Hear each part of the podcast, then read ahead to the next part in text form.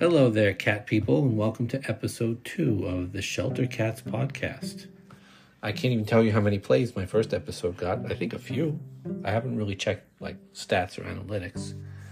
Uh, this is really a labor of love. But we have booked our first guest. I will have a local rescue um, rescue friend of mine who runs a, an animal rescue on Long Island in May. So we're up and running.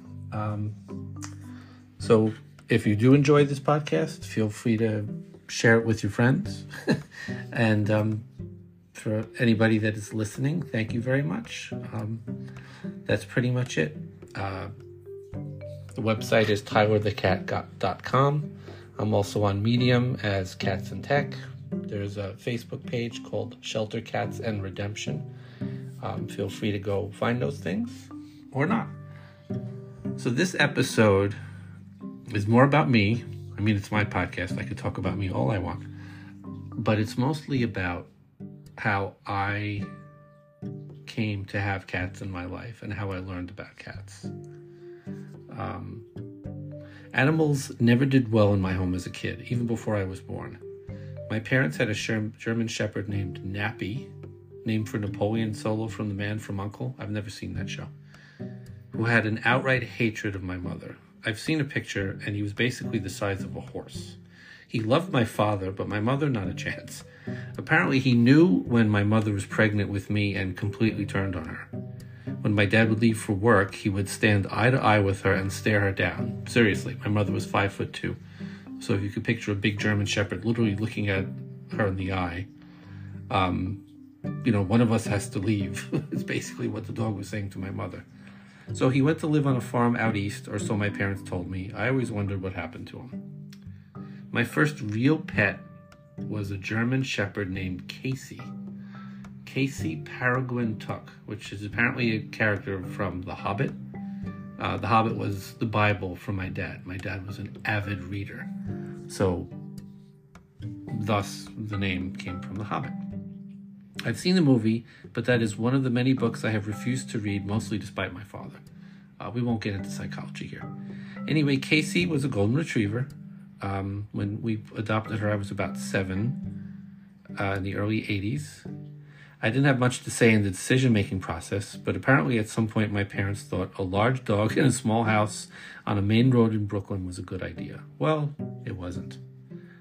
Oh, she was sweet. She was a large, beautiful golden retriever. They're beautiful dogs. But it was the classic case of wrong dog for the wrong size of house and the wrong lifestyle.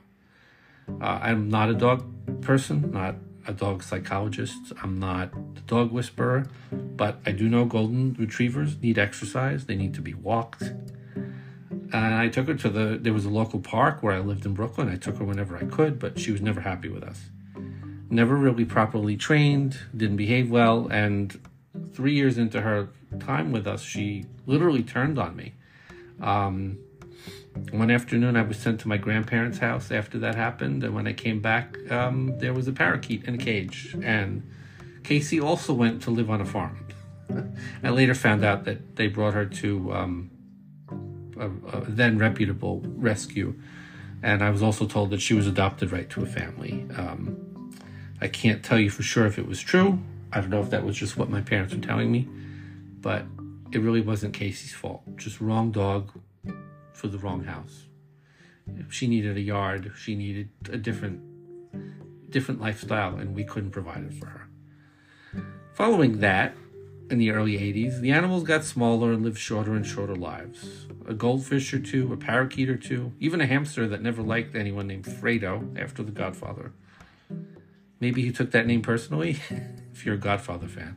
By the time I got to high school in the late 80s, I pretty much resigned myself to the fact that pets and my family just weren't going to happen. I mean, we barely kept plants alive. Many households survived fine with plants, and it was looking like ours would too. One animal I always loved were cats. As I mentioned in the last episode, growing up, my great aunt and uncle had a lampshade store in Brooklyn.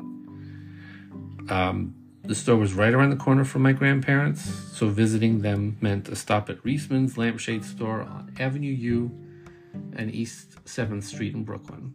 where they made their own lampshades, they sold lampshades, they repaired lampshades, they reconditioned lampshades, everything to do with lampshades. This was this, this was a family visit I never minded, not because I like lampshades, but cats, tons of cats. There was a colony of semi-feral cats that lived in and out of the store. My uncle, the Frank Sinatra of my childhood, literally, even went as far as building a cat door in the back of the store and stacking boxes with blankets for the cats to sleep in, and sometimes make more cats, because I don't think he TNR'd back then. I loved being there. My favorite cat was Tiger. She was literally as old as I was and had very few teeth. When I came in, she would run over to me and jump on my lap, and I would just sit on the floor and she'd be all over me. She was the sweetest cat and my introduction to my love of cats. I just liked cats their style, their swagger. I like that you had to earn it with a cat. A dog will just run up to anyone. Well, most dogs. Cujo might have something to say with that. A cat needs time. A cat is like a relationship. It takes patience, love, work, effort, and cats don't like just anyone. We'll get into that. I had a cat that literally would take a poop in front of people he didn't like, but that's for a future episode. A cat needs time. A cat needs patience. When you earn a cat's trust, you have that trust forever. The only way you're going to lose that trust is if you fuck it up and break that cat's trust. You have a cat's unconditional love, and nothing will change that. I know I had that with my first cat, and with every cat I've had since then. And we'll get into those cats. anyway, back to Tiger. I would sit on the floor, cuddle with Tiger, and if another cat tried to come and see me, she would chase them away. I was her human, and that was it.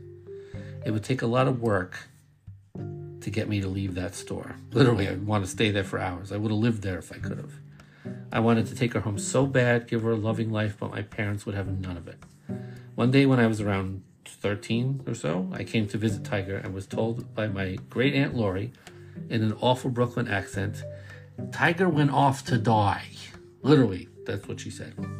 A nice way of saying that she probably something bad happened to her with a bus or another animal and didn't come back. I was heartbroken. I thought she'd live forever. Going to high school in Brooklyn meant I had less time for the lampshade store and the cats, and the store was sold not long after that. Of the many cats that lived in the store, only two cats named Minnie and Boy. My great aunt was never good at naming cats, or maybe she was a fan of Tarzan. Um, points to you if you remember that reference from Tarzan. Only Minnie and Boy went into retirement with them to Pompano Beach, Florida. Minnie actually lived to the grand old age of 25, which in the cat world is really, really long, happy life. Minnie was succeeded by Minnie 2 not long after my great uncle died in the late 90s and also lived into her late teens. My desire for a cat rarely left me, and I vowed that I would venture out on my own and have one one day, or two cats, or 20 cats. Allergies be damned, I wanted a fucking cat of my own. Nothing was going to stop me. My first true experience with a cat outside of the lampshade store happened in the summer of 1999 when I was in my late 20s. I had been in a relationship for nearly six years by that point and spent a lot of time at her house. I even had my own set of keys. Working in Brooklyn and living on Long Island at that time because my family had moved out of Brooklyn, I would spend a lot of time at her little attached house on East 29th Street in Brooklyn. And it still has one of the best pizza places in the world on the corner. Her family lived in one of those houses that were attached from beginning to end with the driveway kind of sloping down. You know the type. Anyway, one day I was in their kitchen, eating them out of house and home, most likely, when I heard a meowing come, coming from their little tiny backyard. Opening the back door, I was greeted by a cat. A very large cat, actually. I didn't know it then, but she was probably partially Maine Coon. She had that kind of look. Then again, I say that about every large cat, so I may not know what I'm talking. She was in the backyard at the foot of the stairs off their little back deck. I called to her and she came right up to me. She had no collar or tag, and I don't even know if chips existed in those days, so I had no way of finding out if she had a home or not. Did she get lost? Did she run away? Was she tiger reincarnated? Was she just a friendly neighborhood stray? Being the animal lover I was, I immediately went to feed her. But I wasn't home. What should I feed her? These parent, these people had birds, they had fish. Nah, I couldn't do that. They'd never forgive me. I found, of all things, leftover hamburger in the fridge. I thought that would work fine. Looks like cat food, right? So I broke up the hamburger, put it in a little bowl, brought it to her, and she wolfed it down. She was either a hungry stray or did a good job acting like a stray. Doesn't matter, I was hooked. For the next few weeks, I practically never went home. I lived in their backyard, feeding her, singing to her. I think I sang Ella Fitzgerald to her, which you hear my voice, not necessarily a good thing. I spent countless hours outside cuddling with what turned out to be a very sweet lap cat. She must have had a home and run away or was dumped. My then girlfriend was deathly allergic, so I knew they couldn't take her in. I basically ignored her and spent every waking moment in their backyard with that cat. Which, by that point in my relationship with my first girlfriend, the cat was a lot more interesting, but I digress. I begged my parents to let me take this cat home, and they wouldn't have it. I even suggested she live in the garage, which I don't think I'd suggest now. But nope, no cats. Your father is allergic, my mother said. But it's a big house. We were living high in the hog in those days. We were living in Nassau County. We had a big house with a pool, plenty of space. I would, I'll keep her out of the house. I'll, I'll keep her out of sight. I'll vacuum every day. My mother goes, Nope, sorry, Daniel, no cats. It'll mess up my furniture. Um, again, we, we won't talk into parental psychology, but my mother's furniture was very important to her. I finally gave up and brought her to a local pet store, and this was called Puppy City. So they actually were at the time. They no longer exist. They were like a very reputable pet store, where they knew a nice old lady that took this cat in. Not having email at the time, it was in its infancy. I never really knew what happened to that cat, but I'd like to hope that she lived a happy life. Fast forward a few months, and it's amazing how breakups can alter someone. Not long after that experience, that relationship came to an end. It was my first love, but it had run its course. Um, but even though you know you kind of know when something like that's going to happen, you're never really prepared for the end of a relationship or for your first breakup. I was still heartbroken. My mother, who never liked anyone I ever dated, began to soften to the idea of bringing in a pet. It was late in the year 2000. We were sitting in the kitchen one day having lunch and watching most likely cooking shows or reruns of the Golden Girls. And being in my late 20s by that point and a lot more confident, and I would assume more eloquent, I brought the subject up again. I was then single in my late 20s, and I posed it less of a question and more like a demand. I had also, fun fact, read Cats and Dummies from cover to cover, so I thought I was a budding authority on the subject. This house needs a pet, I said. No, it doesn't, Daniel, my mother said. The cat will mess up everything, and you know your father is allergic.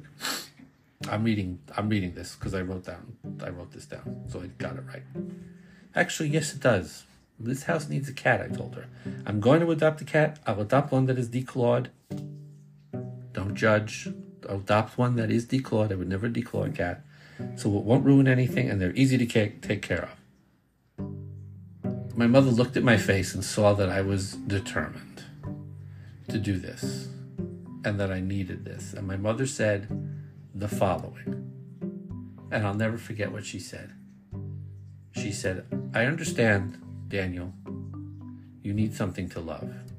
And she had tears in her eyes when she said that. And that's it.